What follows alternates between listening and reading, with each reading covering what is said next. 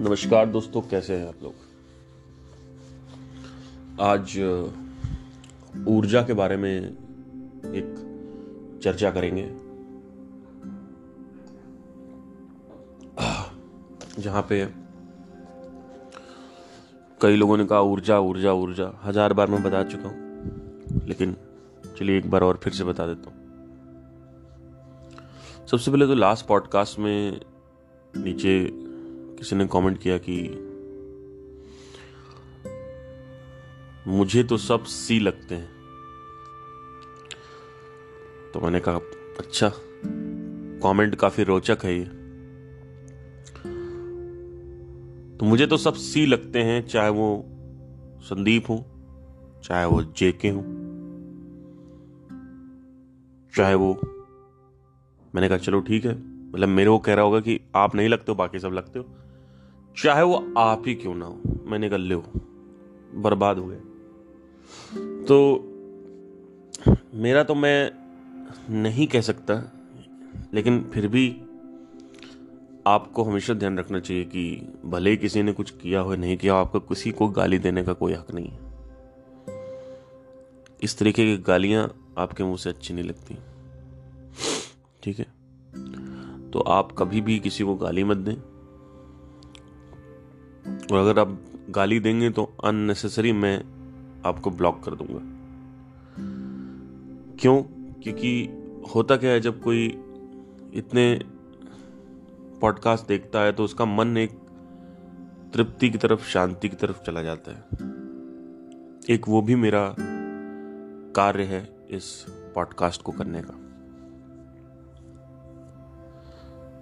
उसके बाद जब वो शांति हल्की हल्की हुई उसके बाद वो नीचे आके कमेंट पड़ेगा तो फिर से वो ये भ्रष्ट हो गए। तो शांति भ्रष्ट हो जाती है।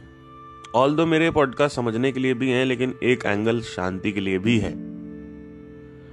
तो ऐसे आप, अगर आप कमेंट करेंगे तो माइंड ऑफ़ माइंड को एक वापस फिर से क्लटर्डनेस और से वो एक आता है।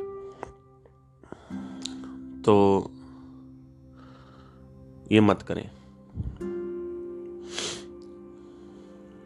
हमेशा किसी से भी कोई भी, चाहे किसी से सीखा हो, चाहे नहीं सीखा हो, आपको कोई हक नहीं किसी को गाली देने का।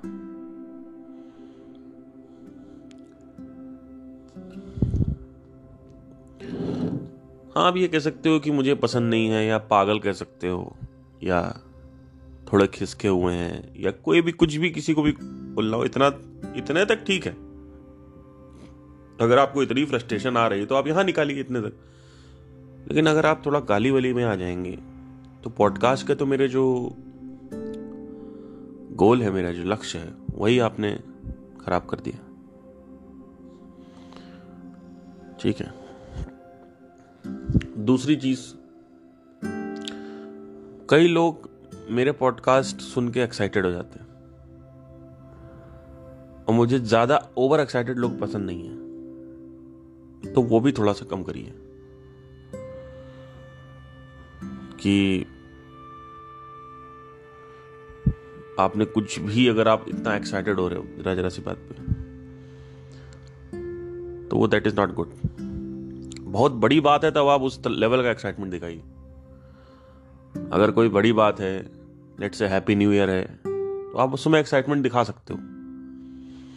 या कोई पॉडकास्ट हो रहा है, बहुत जोक बहुत सारे मार दिए मैंने। है ना? कुछ ऐसा मैंने किया कि अब अगर आप उससे ज़्यादा एक्साइटेड होंगे तो ये आपके लिए अच्छा नहीं है। ठीक है? और मैंने हमेशा देखा है कि यहाँ पे भी डुअलिटी काम करती है। वो भी कुछ दिन पहले ही मैंने कहा था कि मुझे टेस्टिमोनियल आप भेजिए। एक आदमी ने मुझे वीडियो नहीं भेजा। सबने नीचे कमेंट किया। कुछ लोगों ने तो कमेंट तक भी नहीं किया। ठीक है? और बाकी कुछ लोगों ने ईमेल्स करे थे। तो मैंने कुछ बोला, क्योंकि बदले में आपसे, आपको कुछ मिला नहीं तो आपने कुछ भेजा नहीं, है ना? तो लॉ ऑफ़ डुअलिटी काम कर रही है यहाँ पे। देखिए, खतरनाक। तो इस दुनिया में कोई भी किसी के लिए कुछ भी फ्री नहीं करने वाला। ये एक बहुत बड़ी चीज़ है। अभी मैं बोलता कि आपको एक मैं कोर्स दे रहा हूँ मेडिटेशन का फ्री तो आप मुझे टेस्टिमोनियल दीजिए जरा। तो आप फटाफट दे देते। तो एक ये भी है दिक्कत। दिक्कत कुछ नहीं है, मैं ऑब्जर्वेशन बता रहा हूँ। चौथी चीज़, ऊर्जा को लेके मैं हज़ार बार बात कर चुका हूँ। लोगों ने क्या कहा कि आपने ऊर्जा के बारे में कोई बातें नहीं करी। भाई ऊपर आप जाइए, वहाँ पे सर्च पे लिखिए, जो भी आपका टॉपिक है। वहाँ पे कुछ मेरे पॉडकास्ट आएँगे। एनर्जी या ऊर्जा जो भी लिखना तो आप वो देखिए।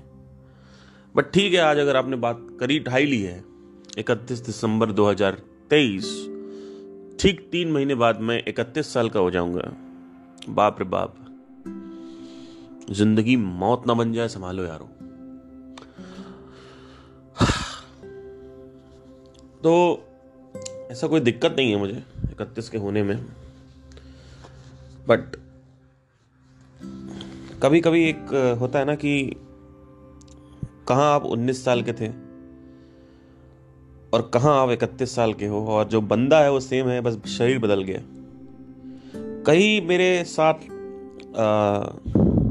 उन्नीस से इक्कीस साल के जेनजी जनरेशन के लोग जुड़ते हैं।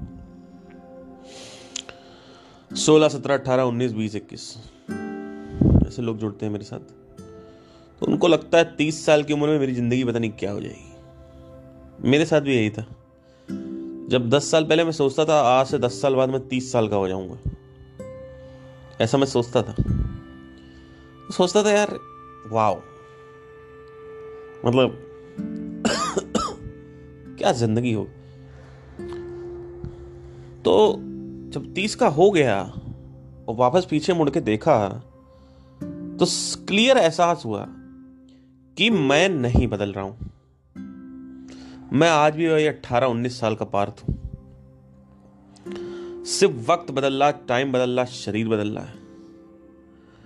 मैंने कहा, ये क्या चक्कर है? वहीं से इस चीज़ का प्रमाणित एहसास हुआ, या बोध हुआ, या प्रत्यक्ष प्रमाण हुआ, कि टाइम जो है वो एक्चुअली एग्जिस्ट नहीं करता है जहाँ मैं हूँ। तो अभी मैं पचास साल का भी हो जाऊँगा। अपने मामा के पास में गया। He is fifty three years old एक दिन की बात है। मैंने कहा, मामा, ये बताओ यार, तिरपन साल के हो गए हो। पच्चीस साल का मामा और तिरपन साल का मामा। क्या फ़र्क है? क्या ज़िंदगी लंबी थी? क्या ज़िंदगी छोटी थी? कैसा लगता है तिरपन साल, चौवन साल, पचपन साल की उम्र बोलते हैं कि एक बड़ी रोचक बात उन्होंने बोली जब वहाँ से उनका प्रतिक्रिया आई। उन्होंने कहा, पार्थ, ऐसा लगता है कि कुछ नहीं, वही है। सब कुछ चलता रहता है अपने आप। मैंने कहा, पचपन साल कह रहे कुछ लगता ही नहीं कि वक्त इतना बीत गया। अब पचपन साल के हो भी गए तो ऐसा नहीं लग रहा है कि तो मैंने कहा, ये तो बात सही है यार, ये मतलब तो बढ़िया मतलब मुझे लगा पचपन साल की उम्र में ऐसा लगता होगा कि हाँ भाई पचपन साल के हो गए हैं। लेकिन लगता ही नहीं है। उनको अभी भी लग रहा है कि मैं मतलब वो बता नहीं पा रहे थे, लेकिन उन्होंने कह दिया था कि मुझे लग रहा है कि मुझे फ़र्क नहीं पड़ता, यानी मुझे एहसास नहीं होता है, मुझे बोध नहीं होता है कि मैं पचपन साल का हूँ। बहुत बढ़िया बात है।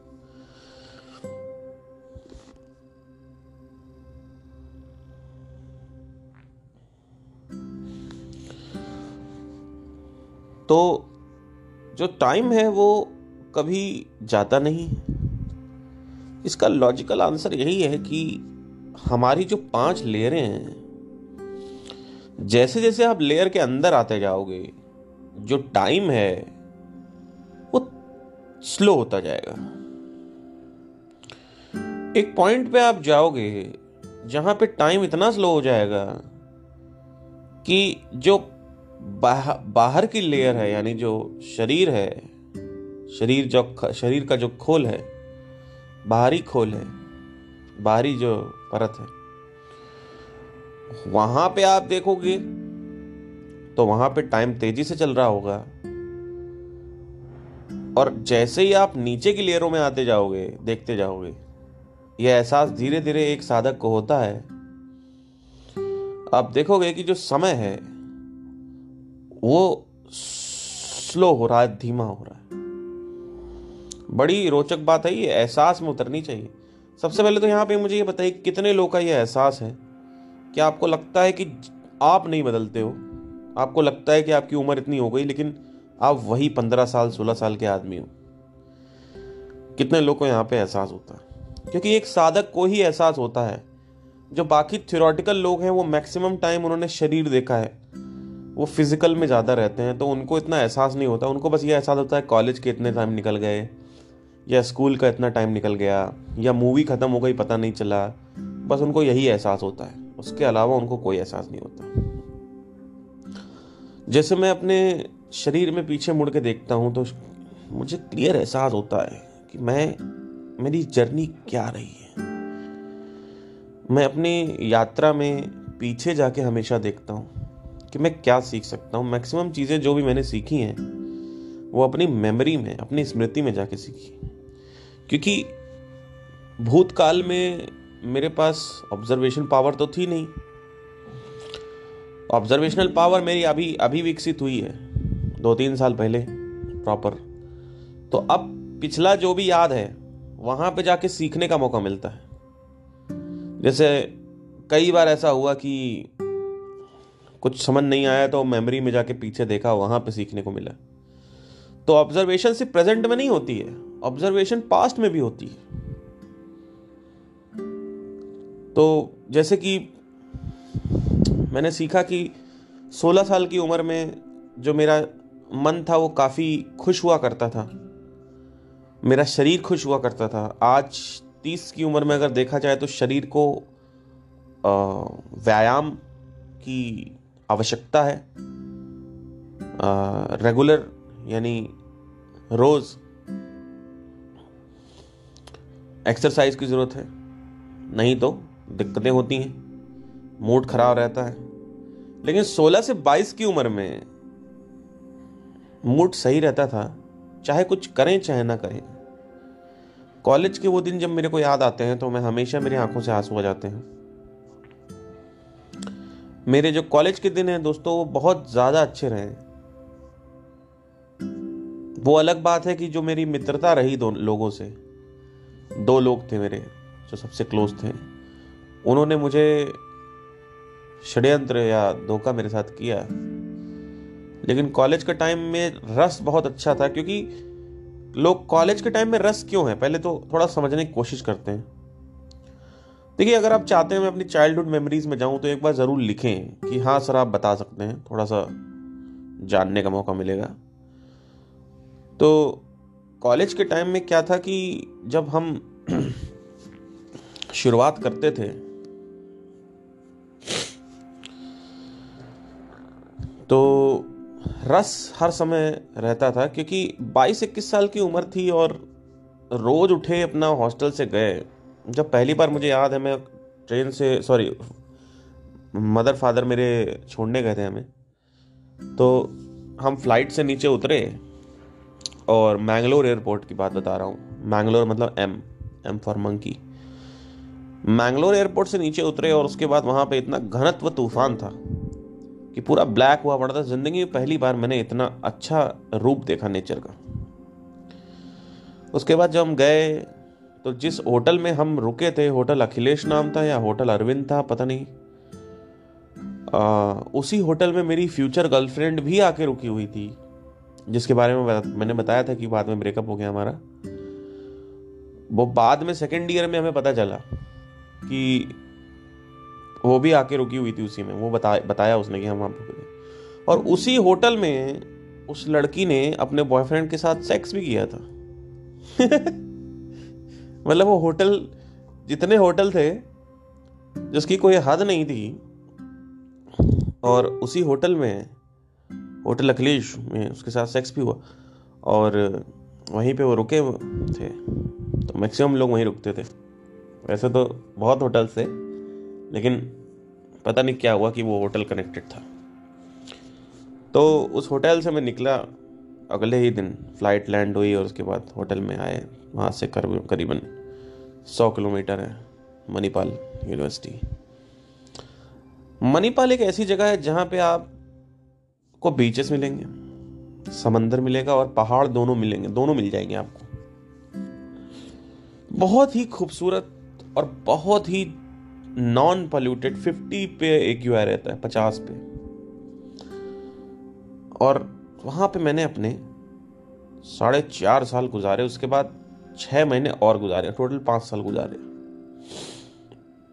क्योंकि 2018 में मैं एंड में आ गया इधर दिल्ली। उसके बाद फिर दोबारा मैं 2020 में चला गया अपना कॉलेज कंप्लीट करने। क्योंकि कोरोना का टाइम चल रहा था, सर ने बोला था, आ जाइए। तो उस वक्त जब मैं देखता हूँ तो रस प्राप्त रहता है। तो ये जो नेचुरल फ्लो है रस का ये बीस इक्कीस तक चलता ही चलता है। क्योंकि शरीर उस समय डेवलप हो रहा होता है, शरीर कहता है कि ठीक है भैया, कोई दिक्कत नहीं हम भी हम देख रहे हैं, आपको कोई दिक्कत नहीं, आप इंजॉय करिए। तो कई लोग यहाँ पे हैं जो मेरे फैंस हैं, बीस इक्कीस साल के हैं, उन्नीस बीस साल के हैं, उनका बढ़िया चल रहा है। तो ऑल तो ये सब चलता था, लेकिन तन्हाई मेरे अंदर रहती थी। बट फिर भी वो लाइफ इतनी अच्छी क्यों थी? कॉलेज की लाइफ इतनी अच्छी क्यों होती है? अभी भी लाइफ अच्छी है पर लाइफ लाइफ में ना मोनो मोनोटनस लाइफ है, एक तरीके से। क्योंकि देखिए, होता क्या है? कि भाई आप कितनी भी साधना करें, कितना भी योग करें, कुछ भी करें, दुनिया की सारी चीज़ें करें, आप अपने अंदर एक खूबसूरत एक्सपीरियंस पैदा कर सकते हो। लेकिन आप फ़िज़िकल नहीं बदल सकते, आप आंतरिक बदल सकते हो। कॉलेज में फ़िज़िकल बदलता था। रोज सुबह उठे, सात बजे उठे, भागे, हॉस्टल में लाइनों में वेट किए, दो मिनट, अंदर नहाए, एक लड़का पहले निकला, फिर अंदर नहाए, फिर अंदर नीचे चेक किया कि साला मैस्टिवेशन तो नहीं कर दिया इसने कहीं। तो वो चेक करके इधर उधर पहले बाल्टी से डाला, निकाल के, भैया पानी वानी, क्योंकि साले कोई क्या पता है, ऐसे लौंडे होते मेरा खुद रूममेट कहता था कि आज मैंने कर दिया भाई। मैंने कहा, भैया, ऐसा है, सुनो। आराम से देख लियो भैया बता दिया करो। तो कहता, नहीं नहीं अरे बहा देते मैंने बहाओ, बहा देते हो तो क्या हो गया? भाई, बत, कोई भी बहाने से क्या मतलब है? भाई, तुम इतने सारे लोग जा रहे हैं, और उसमें से मान लो दस लोग आ रहे हैं सुबह सुबह अब पूरा हॉस्टल में क्या होता है कि मतलब पूरा एक, जैसे थ्री इडियट्स में देखा था एग्जैक्टली वैसे ही था। तो लाइन से एक बाथरूम्स होते हैं और उसमें पूरी भीड़ लगती है, दो दो दो दो, तीन दिन। तो फ़र्स्ट ईयर की बात यही है। तो तो कह रहे हैं कि तो वही अंदर जाते थे हम लोग और उसके बाद फिर साफ़ किया, उसके बाद फिर देखते थे। तो आज तक ऐसा, वैसे हुआ नहीं है। लेकिन एक मेरा दोस्त था, उसके साथ हुआ था। अब भाई कोई उसके पहले निकला होगा, उसने किया भैया मैथुन वगैरह। अब भैया वो इधर उधर। पड़ा हुआ है वाइट वाइट भाई साहब तो बता रहा था कि यार इतनी घिन आई मुझे, मैं कॉलेज ही नहीं गया अगले दिन। तो ये था। तो सुबह उठे, नहाया वहाया, हनुमान चालीसा पढ़ी, आते हुए निकल पड़े पौने आठ। पौने आठ बजे निकलना था, क्योंकि आठ बजे पहुँचना था। तो कैंपस में ही हमारे हॉस्टल्स होते थे, बहुत बड़ा कैंपस है। मैं तो कहूँगा, अगर आपके पास पैसे हैं तो आप वहीं जाके पढ़ाई करिए, आँखें बंद करके चले जाओ। ऐसी ज़िंदगी कहीं नहीं मिलेगी। तो वहाँ पे गए, और उसके बाद शुरू में तो खरा थोड़ा सा वियर्डनेस और डिस्कम्फर्ट एक आता था। और उस डिस्कम्फर्ट में भी एक डर रहता था कि अरे यार आ गए यहाँ पे फ़र्स्ट ईयर की बात बता रहा हूँ। घर की याद आ रही है या होम सिकनेस हो रही, जो भी था। ऊपर से लोनलीनेस तो हॉस्टल से मेरा जो रूममेट था, भास्कर नाम था, पहला फोर्थ फ्लोर पे हमें जब मिला तब, मुझे आज भी याद है कि मैं निकला और ज़्यादातर हमारे जो हॉस्टल में थे, मल्लू थे। मल्लू यानी मलयालम के लोग। हम लोग मल्लूस बोलते थे। तो मैं ऐसे ही वॉक कर रहा था कॉरिडोर में पहली, पहला दिन था हॉस्टल का। और मुझे भास्कर मिला। भास्कर बिहार का था और मैं भी यूपी का था। और बाकी जितने भी लोग थे, सारे मल्लूस थे। अब वो पोड़ा पोड़ी करते रहते हैं। पोड़ा पोड़ी तो भाई उसमें क्या होता है ना कि हमें, हम समझ नहीं आता। हमें लगता है कि यार ये मतलब हम कहाँ आ गए? क्योंकि एक्चुअली क्या है कि उनकी इंग्लिश वीक होती है। मतलब उनकी इंग्लिश वीक थी। मैं नहीं कह रहा हूँ केरला केरलियंस की इंग्लिश बहुत अच्छी होती है बट उनकी वीक थी। मतलब क्योंकि वो सब बीस, इक्कीस साल के लड़के थे, उनकी they were not into that that much good into English so और हमारी भी कोई अच्छी नहीं थी बट हमारी भी ठीक ठाक ही थी। तो मैं निकला और मैंने कहा, भाई क्या बताऊँ, कहाँ आ गया मैं? लेकिन चलो ठीक है नेचर था अच्छा लग ही रहा था एक, थोड़ा बहुत। तो मैं ऐसे ही वॉक कर रहा था कॉरिडोर में स्ट्रेट कम से कम एक गली समझ लीजिए इमेजिन करिए, और उसके लेफ़्ट साइड बहुत सारे रूम बने हुए राइट साइड बहुत सारे रूम बने हुए। तो हॉस्टल ऐसे होता था। तो मुझे भास्कर मिला, खड़ा हुआ था रेड टी शर्ट में। तो मैंने कहा, आप नॉर्थ से हो क्या? बोलते हाँ यार नॉर्थ से। मैंने कहाँ से? कहते, बिहार। मैंने कहा अरे वाह यार मज़ा आ गया। क्या बात है। चलो कोई तो मिला। तो कहता हाँ तुम कहाँ से हो? मैंने कहा मैं कानपुर से हूँ। अरे बाप रे बाप यूपी? हाँ हाँ अरे वाह। मतलब वो जो एक था ना कि एक भाईचारा आज भी याद है अभी हम लोग मिलते हैं भास्कर यही रहता है आनंद विहार में ही। तो हमें भी मुझे भी याद है आ, क्या उसने बात करी थी और उससे भी याद है। मतलब वो जो पहली चीज़ थी ना वो सबको याद रहती है बिकॉज़ माइंड में अगर आप देखें, कोई भी पहली चीज़ अगर अच्छी लगी है या बहुत कुछ शॉकिंग हुआ है या कुछ बहुत डिज़ायरेबल हुआ है तो आपको फटाफट वो रजिस्टर हो जाता है और वो मेमोरी में रजिस्टर रहता है मैक्सिमम टाइम तक। अगर आप पास्ट में जाके देखेंगे तो आप देखोगे कि अच्छे एक्सपीरियंसेस स्टोर हैं बहुत अच्छी तरीके से और अगर आप देखोगे वो बुरे एक्सपीरियंसेस भी स्टोर हैं। तो जैसे ब्रेकअप हो गया तो वो आदमी कभी नहीं भूलता, किसी ने कोई धोखा दे दिया तो वो नहीं भूलता आदमी। कुछ अगर एक्सीडेंट विटनेस कर लिया या कुछ वियर्ड चीज़ विटनेस कर ली तो वो नहीं भूलता आदमी। बाकी चीज़ें जो हैं अननेसेसरी चीज़ें आदमी भूलने लगता है। तो खड़ा हुआ कहता भैया, बिहार से हूँ। मैंने कहा, अरे वाह, मज़ा आ गया। तो हमने कहा, चल तो एक काम करते हैं भाई, नीचे चलते। तो अब हम लोग गए, साथ में ही हम लोग गए खाना वाना खाने, फिर हम लोग साथ में ही हम रूम में शिफ्ट हो गए। रूम में शिफ्ट हो गए। उसके बाद क्या हुआ कि हम चले गए एंड पॉइंट पे, घूमते थे, खाना पीना खाते थे। ऑल द छः सात, आठ आठ महीने के बाद भास्कर से मेरा थोड़ा कॉन्फ्लिक्ट होने लगे तो वो अपना टैगोर हॉस्टल में शिफ्ट हो गया। और मैं रमन हॉस्टल में ही था सीवी रमन में। तो एक तरफ़ ये भी जर्नी चल रही थी। तो एक बार की बात आपको बताऊँगा कि गांजे वाली बात बताता हूँ आपको, क्या हुआ मेरे साथ। तो मेरा एक फ्रेंड था, नाम नहीं लूँगा उसका because I hate him and उस वक्त एक लड़की थी, उसका नाम, कैसे नाम ले लूँ या ना लूँ? नहीं नहीं नहीं लेना चाहिए। क्योंकि ये सब पॉडकास्ट आगे क्या पता बहुत सारे लाखों में व्यूज़ आने लगे तो कहाँ पे हो जाएगा दिक्कत? अच्छा चलो ले ही लेता हूँ, हटाओ। तो पहली लड़की जो थी वो वहीं पे कर्नाटका की ही थी। तो उसका नाम था रंजनी। ठीक है। वैसे उससे पहले लड़की तो दूसरी थी, वो भी यूपी की थी लेकिन उसके बारे में शायद मैं बता चुका हूँ कि हम लोग क्लब गए थे और उसने मुँह आगे कर दिया और हमारा किस वगैरह हो गया था, ये सब तो मैंने बताया था। तो दारू पीने के बाद थोड़ा वो हो गया। तो वो मैंने बता रखा है। पर इसके बारे में मैंने नहीं बताया। तो क्या हुआ कि रंजनी के साथ क्या हुआ कि रंजनी ने कहा कि मैं मतलब 2014 की बात है और हम, मेरा जो सिंगिंग में तो बहुत ज़बरदस्त इंटरेस्ट था ही, क्योंकि मैं फ्रस्ट्रेट होके ही आया था पढ़ाई करने। थोड़ा बताना चाहूँगा आपको। 2013 में मैं मुंबई गया। वहाँ पे छह महीने रहा। कभी उसके किस्से बताऊँगा आपको, वहाँ कैसे छह महीने बीते मेरे। 2013 से मुंबई से आने के बाद मेरे पापा मम्मी ने कहा, उस समय फाइनेंशियल कंडीशन मेरे घर की सही थी। तो फादर और मदर मेरे कहते हैं कि एक काम करिए आप।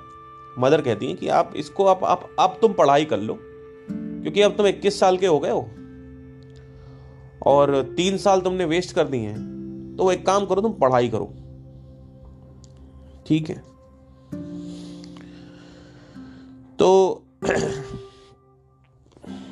मैंने कहा, ठीक है भाई, अब कुछ होने वाला तो है नहीं संगीत में मेरा। ज़िंदगी में कुछ उखाड़ पाऊँगा नहीं मैं। बहुत हो गया अब। यूट्यूब भी मैंने चैनल चालू किया था 2011 में, वो भी नहीं चला। तो मैंने कहा, अब नहीं, अब बस, मैं नहीं चाहता हूँ कि उसमें भी मैं क्या सोचता था कि मेरी शादी अगर होगी तो मैं अपने बच्चे को साइकिल कैसे दिलाऊँगा? अगर मेरे पास पैसे नहीं होंगे तो। तो मेरे लिए पैसा ही सबसे ज़्यादा ज़रूरी है। पता नहीं क्या सोचता था मतलब अपने आप ही सोच लेता था, अपने आप ही में उसको जस्टिफाई करता था, कोई क्लैरिटी नहीं थी, कोई क्वेश्चनिंग एटीट्यूड नहीं था, बहुत कन्फ्यूज़न होती थी मेरे को। आज तो कोई कन्फ्यूज़न ही नहीं ज़िंदगी में। आज तो ऑब्जर्वेशन और क्वेश्चनिंग इतनी ज़्यादा स्ट्रांग हो चुकी है कि जैसे ही कोई थॉट आता है, उसका सत्य दिख जाता है। नहीं तो मैं सोचता था, पता क्या सोचता था मैं मुंबई में? कि अब मैं संगीत में नहीं कर पाया, लेकिन अब मुझे पढ़ाई इसलिए करनी चाहिए क्योंकि अपने बच्चों को मैं खुश रखना चाहता हूँ एटलीस्ट और अगर मैं पढ़ाई नहीं करूँगा तो मेरे बच्चे खुश नहीं होंगे। उनको उस समय ये नहीं पता था मेरे जैसे मूर्खों को कि बच्चे करके भी तू क्या करने वाला है है ना? क्योंकि बच्चे को साइकिल तो दिला देगा लेकिन आ, आप ही खुश नहीं रहोगे। तो बहुत सारी चीज़ें थी। तो ऐसे सोचता था मैं कि बच्चे को साइकिल नहीं दिला पाऊँगा इसलिए पढ़ाई करनी चाहिए। ये मेरा माइंड था। इक्कीस साल की उम्र की बात बता रहा हूँ। अच्छा अभी स्पिरिचुअलिटी की एंट्री नहीं हुई थी। जैसा आपको पता ही है कि तेईस साल की उम्र में हुई। तो चौदह में क्या हुआ कि मम्मी ने बोला कि आप चले जाओ। तो फिर हमको लेके चले गए, वहाँ पे एडमिशन हो गया। मैंने वेबसाइट वगैरह चेक करी, मुझे प्यार हो गया देखते website Manipal dot E D अगर आप जाएँगे मणिपाल डॉट ई डी पे तो वहाँ पे उसका, उनका बहुत सीनरीज वगैरह होती है ग्रीन तो प्यार हो गया। तो मैंने कहा, ठीक है यार, करते हैं। चलते हैं थला, तमिलनाडु की तरफ़, कर्नाटका चलते हैं। तो कर्नाटका गए। भाई बैंक वैंक से हमारा लोन वोन सब कुछ हो गया, सारा हो गया सब कुछ। एजुकेशन लोन हो गया उसके बाद 2014 में मैं लैंड हो गया, बताया आपको तूफ़ान उफान दिख रहा था। तो ये हुआ। तो अब रंजनी वहाँ पे जब मिली फ़र्स्ट ईयर में तो शुरू में हमारी बात हुई कि कर्नाटका, कनाडिका थी, कनाडिका, ऐसे बोलते कनाडिका। मतलब कर्नाटका वाली, कर्नाटका ऐसे। तो हम लोग कोई मेल होता था, मेल को बोलते थे, ये कन्नड़ है, ये कन्नड़। और लड़की को कन्नडिका। इस तरीके से बोला जाता है। तो कन्नडिका थी। वहाँ पे रहती थी वो। बड़ा, बहुत प्यारा एक डिस्ट्रिक्ट है। डिस्ट्रिक्ट का नाम है कुंदापुरा। जो लोग कर्नाटका से हैं, शायद वो सुन रहे होंगे। तो उसी के, वहीं से वो आई थी और वो भी कॉलेज में। तो उसका भी एक कोई रखा था। को पहले एक मतलब ब्रेकअप वेकअप हो रखा था, लेकिन उसको भी उसने वो सुबह ऐसे बुलाती थी कि ए सुबह नौ बजे आ जाओ, चलो ब्रेकफास्ट पे चलना है। वो बेचारा कुत्तों की तरह नौ बजे आ गया खड़ा हो गया हॉस्टल के सामने। ए चलो बीच चलो। ए चलो, ये करो, ए तो इस तरीके का उसका था। और ऐसे कुत्ता बना के रखने वाली औरतें होती हैं, लेकिन अपन को कोई कुत्ता बना नहीं सकता। तो कुत्ता बना बन गया कुत्ता, देखो। किस लिए? कि बस वो चार रात की बिस्तरे गर्म हो जाएँगी। उस घोंचू को यही नहीं पता है कि चाहे कितनी भी सुंदर औरत हो, छह सात महीने में आप बोर हो जाते हो। अभी तक इसका स्पर्श नहीं हुआ। इसकी स्मृति ले तो बन, लोग कुत्तों की तरह घूमते रहते हैं लड़कियों के पीछे। तो उसी कुत्ते में से मैं भी एक डॉगी था। तो 2014 में मतलब मेरे साथ ऐसा नहीं हुआ, इतनी भी मैंने सेल्फ रिस्पेक्ट नहीं गिराई कि ए चल ब्रेकफास्ट पे लेने आ बाइक से हॉस्टल पे। ए चल लंच कर। ए तो ये सब नहीं था। तो इसकी मेरी मुलाकात हुई 2014 में, जब ना एडमिशन हुआ एडमिशन के बाद।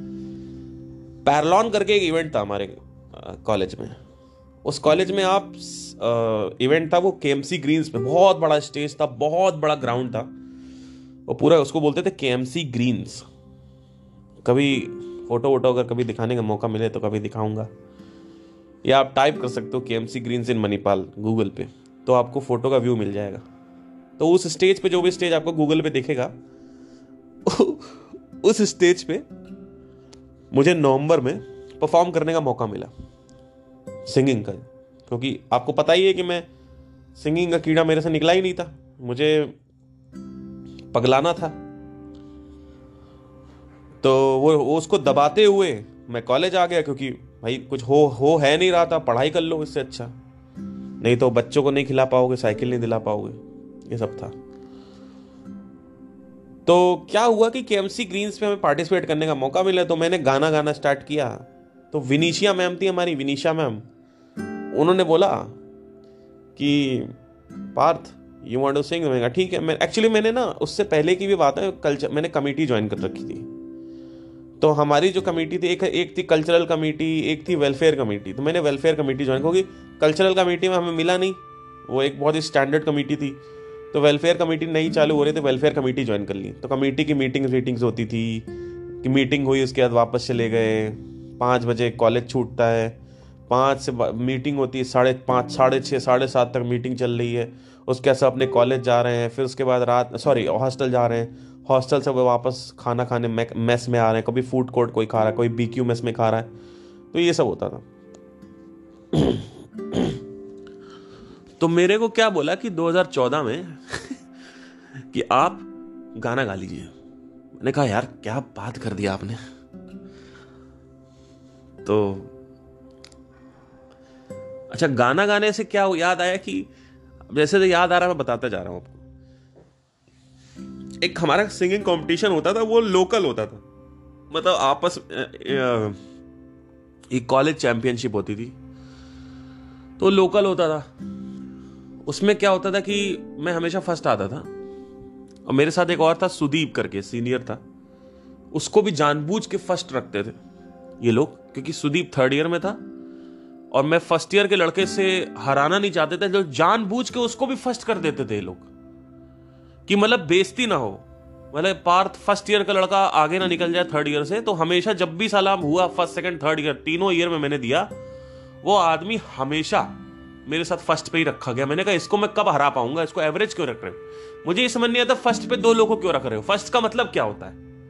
फ़र्स्ट का मतलब फ़र्स्ट सेकंड का थर्ड फ़र्स्ट पे तुम दो लोग को रख रहे हो। तो वो मेरे गुस्सा आती लेकिन फिर पता चला पॉलिटिक्स है इसमें। तो पल्स करके होता था। वो लोकल था। तो वो दिया, उसके बाद पैरलॉन आ गया। पैरलॉन क्या होता था? हर एक कॉलेज में एक टाइम होता है जहाँ पे आपको कल्चरल एक्टिविटीज़ होती हैं। जहाँ पे स्टेज परफॉर्मेंसेज होती हैं स्किट्स होते हैं ड्रामा होता है सिंगिंग होती है डांस होता है एक्टिंग होती है। सब कुछ जो भी आप करना चाहें, वो हो सकता है। तो कुछ लोगों ने डांस में पार्टिसिपेट किया, कुछ लोगों ने, मैंने कहा मैं मुझे करना ही नहीं, मुझे सिंगिंग करनी है।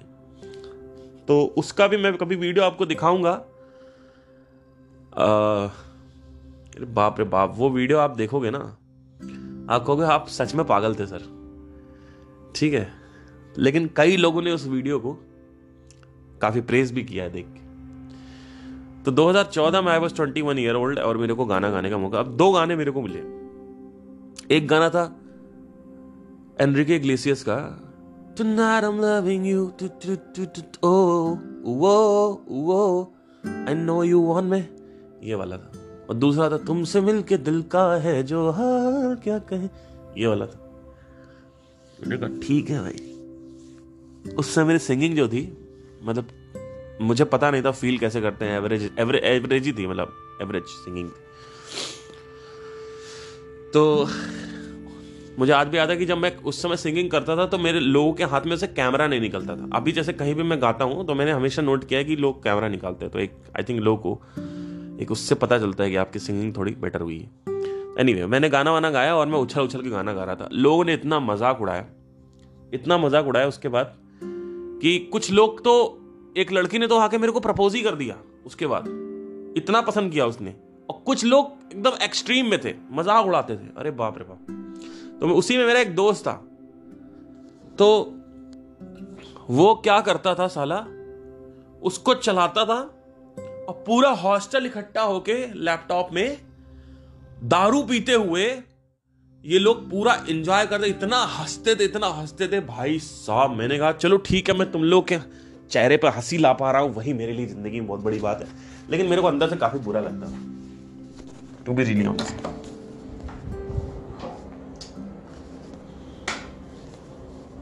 तो ये हुआ पूरा का पूरा मामला। उसके बाद क्या हुआ कि यही जो मेरा फ्रेंड था, जो मेरा मज़ाक उड़ाता था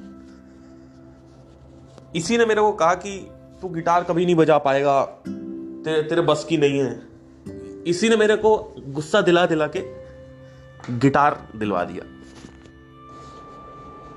तो उसके चक्कर में मैंने गिटार बजाना स्टार्ट कर दिया।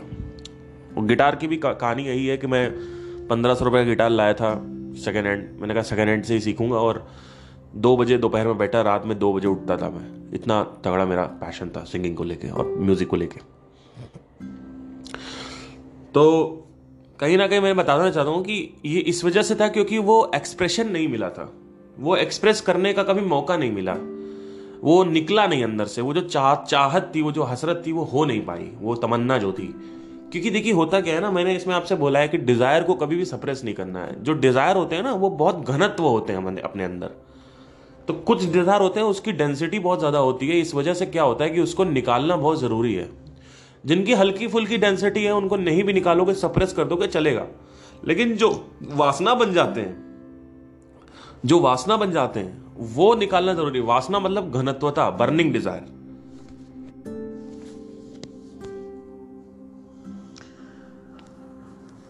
तो अब क्या करना है, समझने की ज़रूरत है हमें कि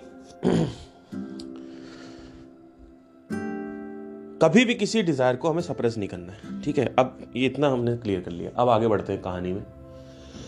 तो पैरलॉन में गाने के बाद बेजती करवाने के बाद काफ़ी लोगों की बेइज्जती हुई। कुछ लोग ऐसे कमेंट आए कि आपका कॉन्फिडेंस बड़ा खतरनाक है कि आप इतना उछल उछल के कर रहे थे। अब मैंने गाना ऐसा किया कि मैं गाना गा रहा हूँ और मैं इतना गुस्सा दिखा रहा हूँ, उछल रहा हूँ। अब पटक रहा हूँ चीज़ें। हाथ पटक रहा हूँ बार बार हाथ फेंक रहा हूँ। तो उसी में सबसे ज़्यादा मज़ा आती है।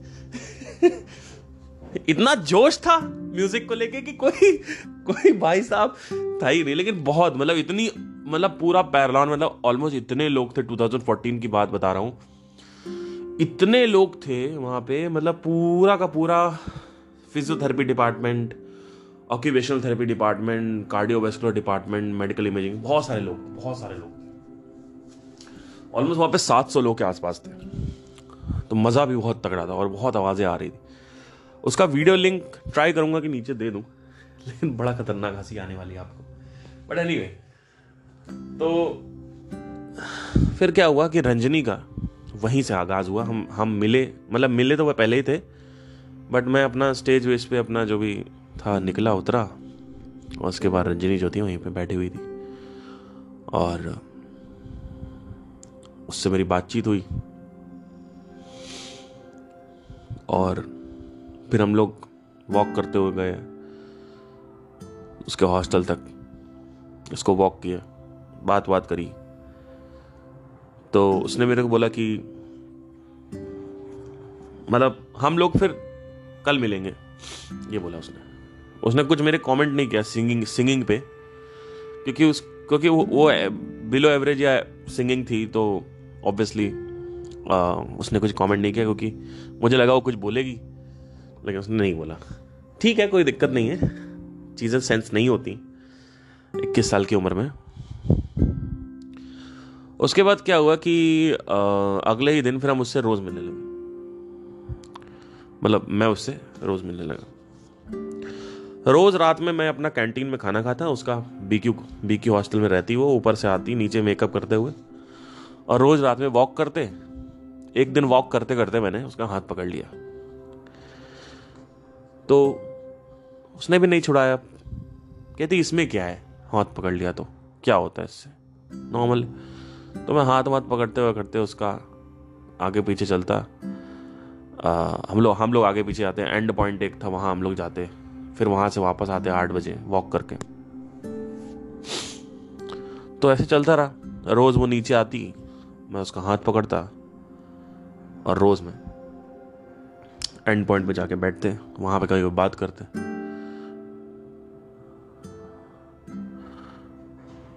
बात करते करते जब वो बात करती तो वो मेरे को देखती, मैं उसको देखता तो उसकी आँखें मैं रोज देखता था। तो एक दिन मैंने बोली दिया, मैंने कहा, तुम्हारी आँखें बहुत अच्छी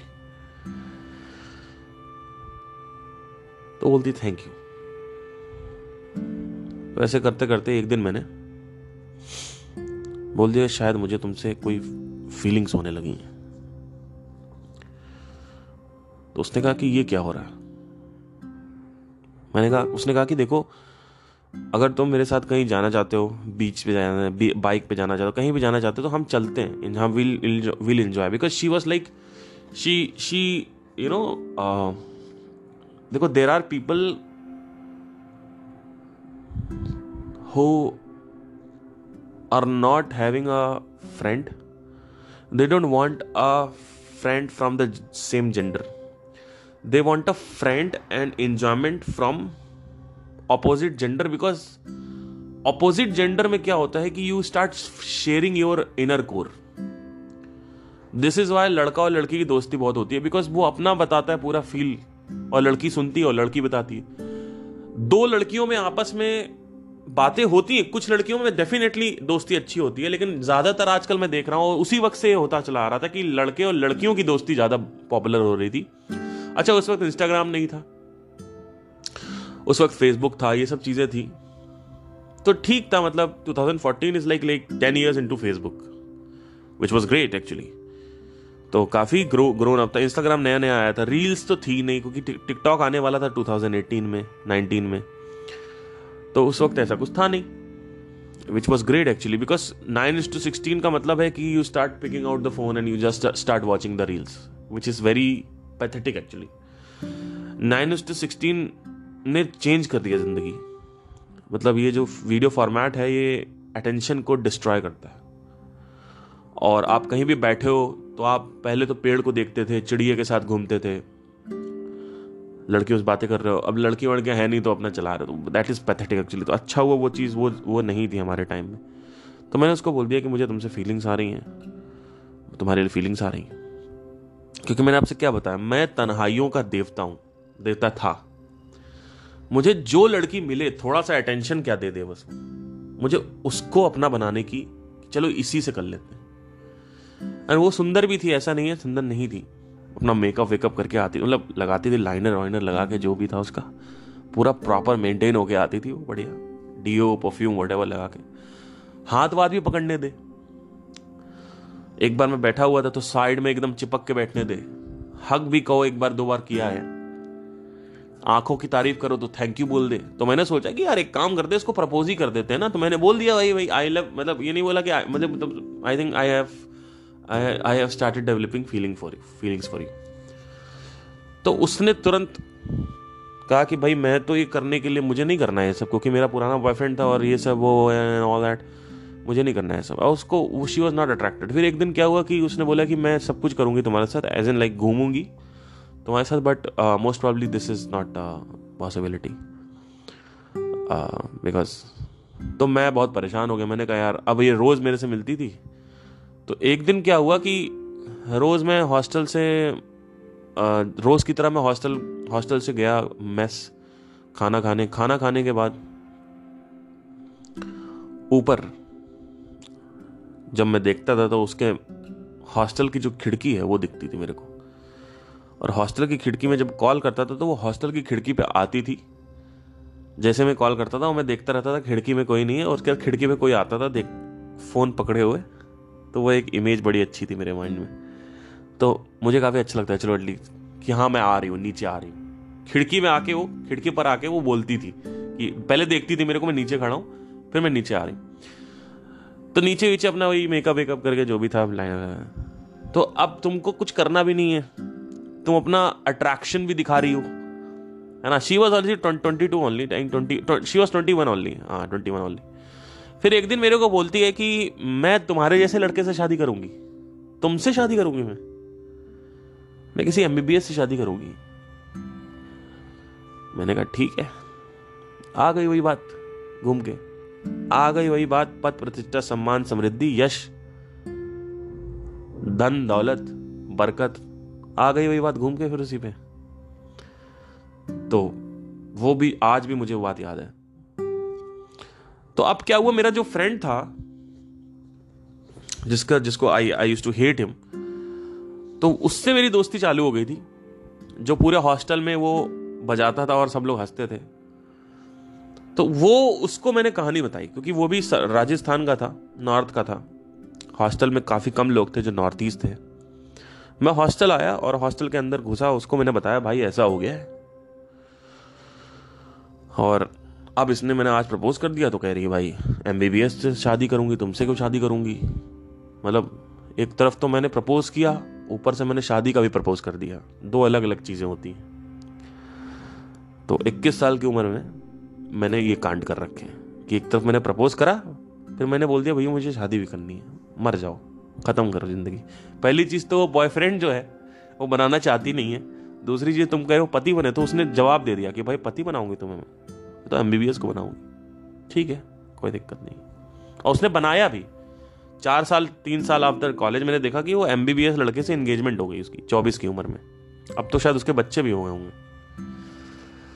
तो जो मेरा फ्रेंड था, वो कहता है कि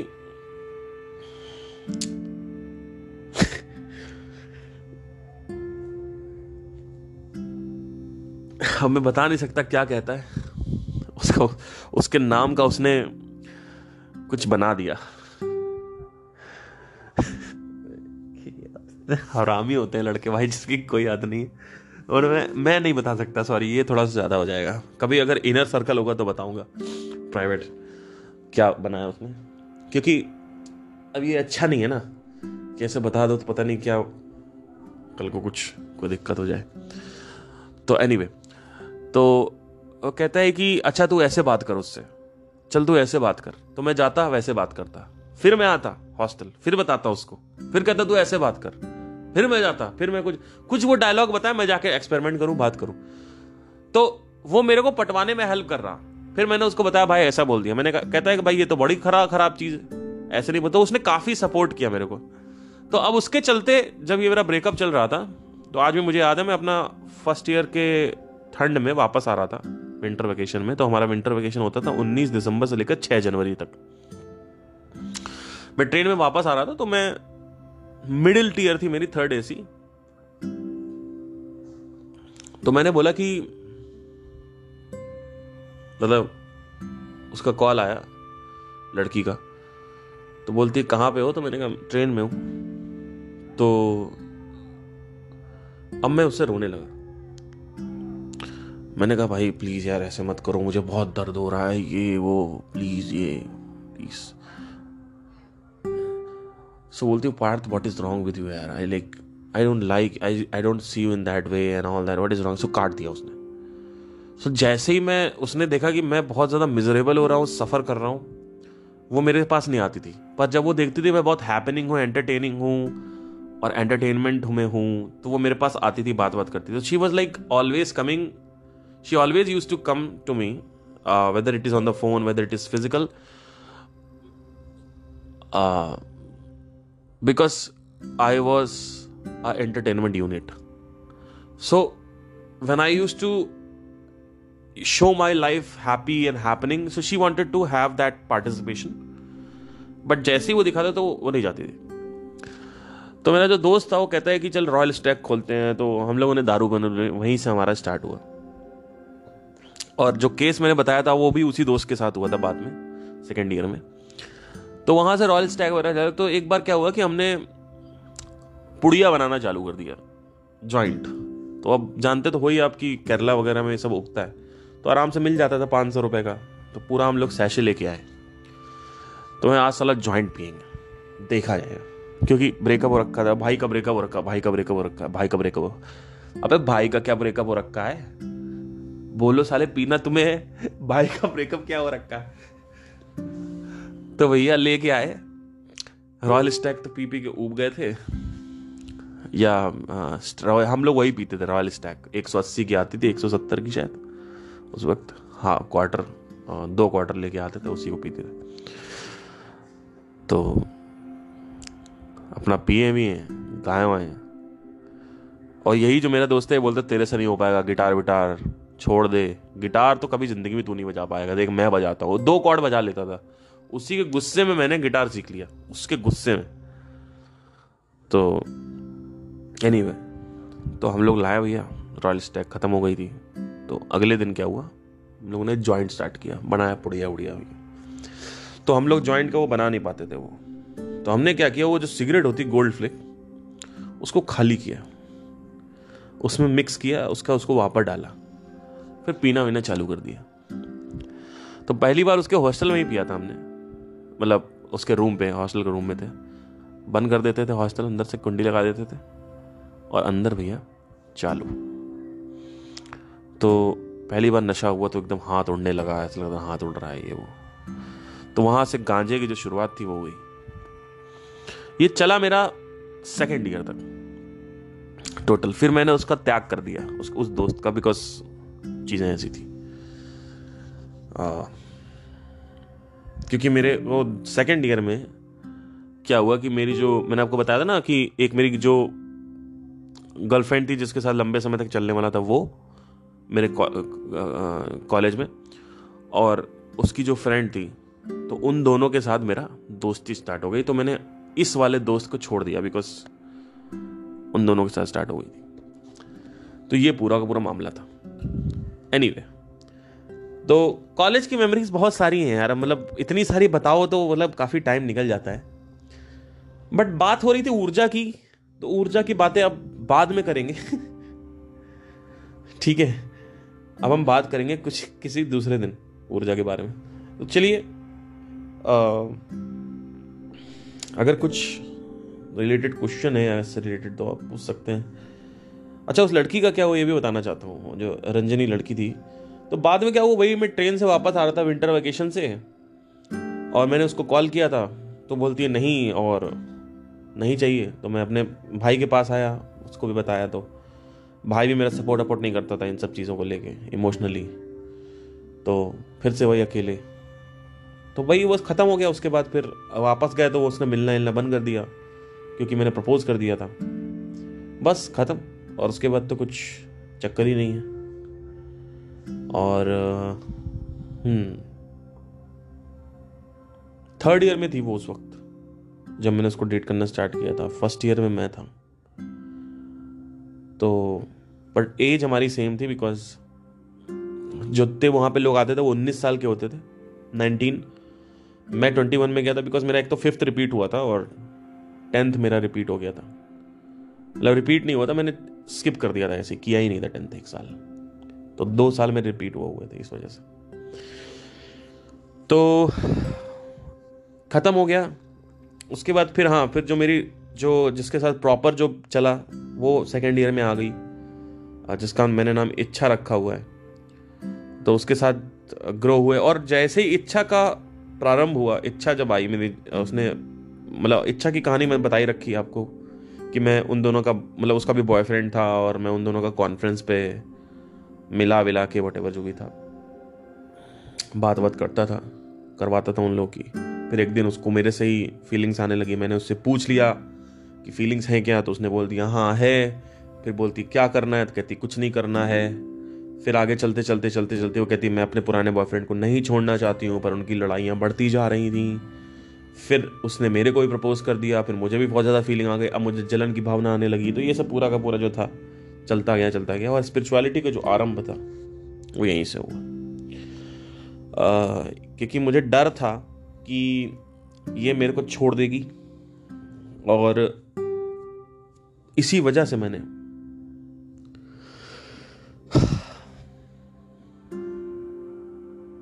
स्पिरिचुअलिटी का जो है वो स्टार्ट किया था बिकॉज़ मुझे पता था कि आगे छोड़ देगी।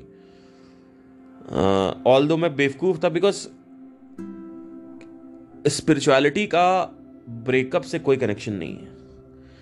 अटैचमेंट्स पालोगे तो दर्द होगा। स्पिरिचुअलिटी से बस ये होता है कि आपकी विजन थोड़ी ब्रॉड हो जाती है। लेकिन उसके बाद भी अगर आप अटैचमेंट पाल रहे हो तो दर्द आपको इक्वली होगा। जैसे अभी मेरे फादर मदर हैं उनकी डेथ हो जाती है तो दर्द होगा। अब मुझे पता है डेथ के बाद क्या होता है। कि आत्मा के साथ क्या होता है इनके साथ क्या होता है वो सब मुझे पता है। मुझे पता है कि सब कोई एक है लेकिन फिर भी दर्द होगा। मुझे ये भी पता है कि जो भी जैसे कोई मरता भी है तो वो एक ही में चला जाता है मुझे ये भी पता है उसकी जर्नी आगे बढ़ जाती। ये भी मुझे पता है लेकिन दर्द होगा। तो काफ़ी बेवकूफ़ था मैं कि मुझे लगता था कि मुझे मतलब नासमझ था या मेरी गलत फहमी थी या भ्रांति थी या आ, कि मैंने मैं ये सोचता था कि ये लड़की मेरे को छोड़ देगी तो मैं स्पिरिचुअलिटी स्टार्ट कर देता हूँ। और मेडिटेशन वगैरह और योगा वगैरह मैंने करना चालू कर दिया। पिरामिड बनाया था मैंने कॉपर का, आपको पता होना चाहिए। मेरी और संदीप जी की जर्नी जो है वो इतनी सिमिलर है जिसकी वो हद नहीं है। संदीप जी ने भी पिरामिड बनाया था। और संदीप जी ने कभी बोला नहीं था पिरामिड बनाओ। मैंने खुद ही रिसर्च किया था पिरामिड के बारे में। तो एक पिरामिड होता था। वो पिरामिड जो है उसके अंदर मैं नीचे बैठता था मेडिटेशन करने के लिए। और वही चीज़ संदीप जी ने भी करी थी। कि पिरामिड होता था, उसके नीचे बैठते थे वो। और ये दोनों ही बातें जब मुझे बाद में उनकी पता चली कि उन्होंने भी किया था ये बाद में later after after the years कुछ कुछ सालों बाद sometimes later in the year he told me that he told on the videos that मैंने पिरामिड बनाया था तो it was very intriguing factor for me so उस समय उनका अष्टवक्र गीता और ये सब आता था कभी कभी हफ़्ते में एक बार सेशन आता था उनका during the process but great मतलब। तो जर्नी का काफ़ी और भी किस्से हैं जो हो सकता है मैं शेयर करूँ कभी तो अगर आपको बोर नहीं लगता हो तो मैं और भी चीज़ें शेयर कर सकता हूँ कभी। Thank you so much take care bye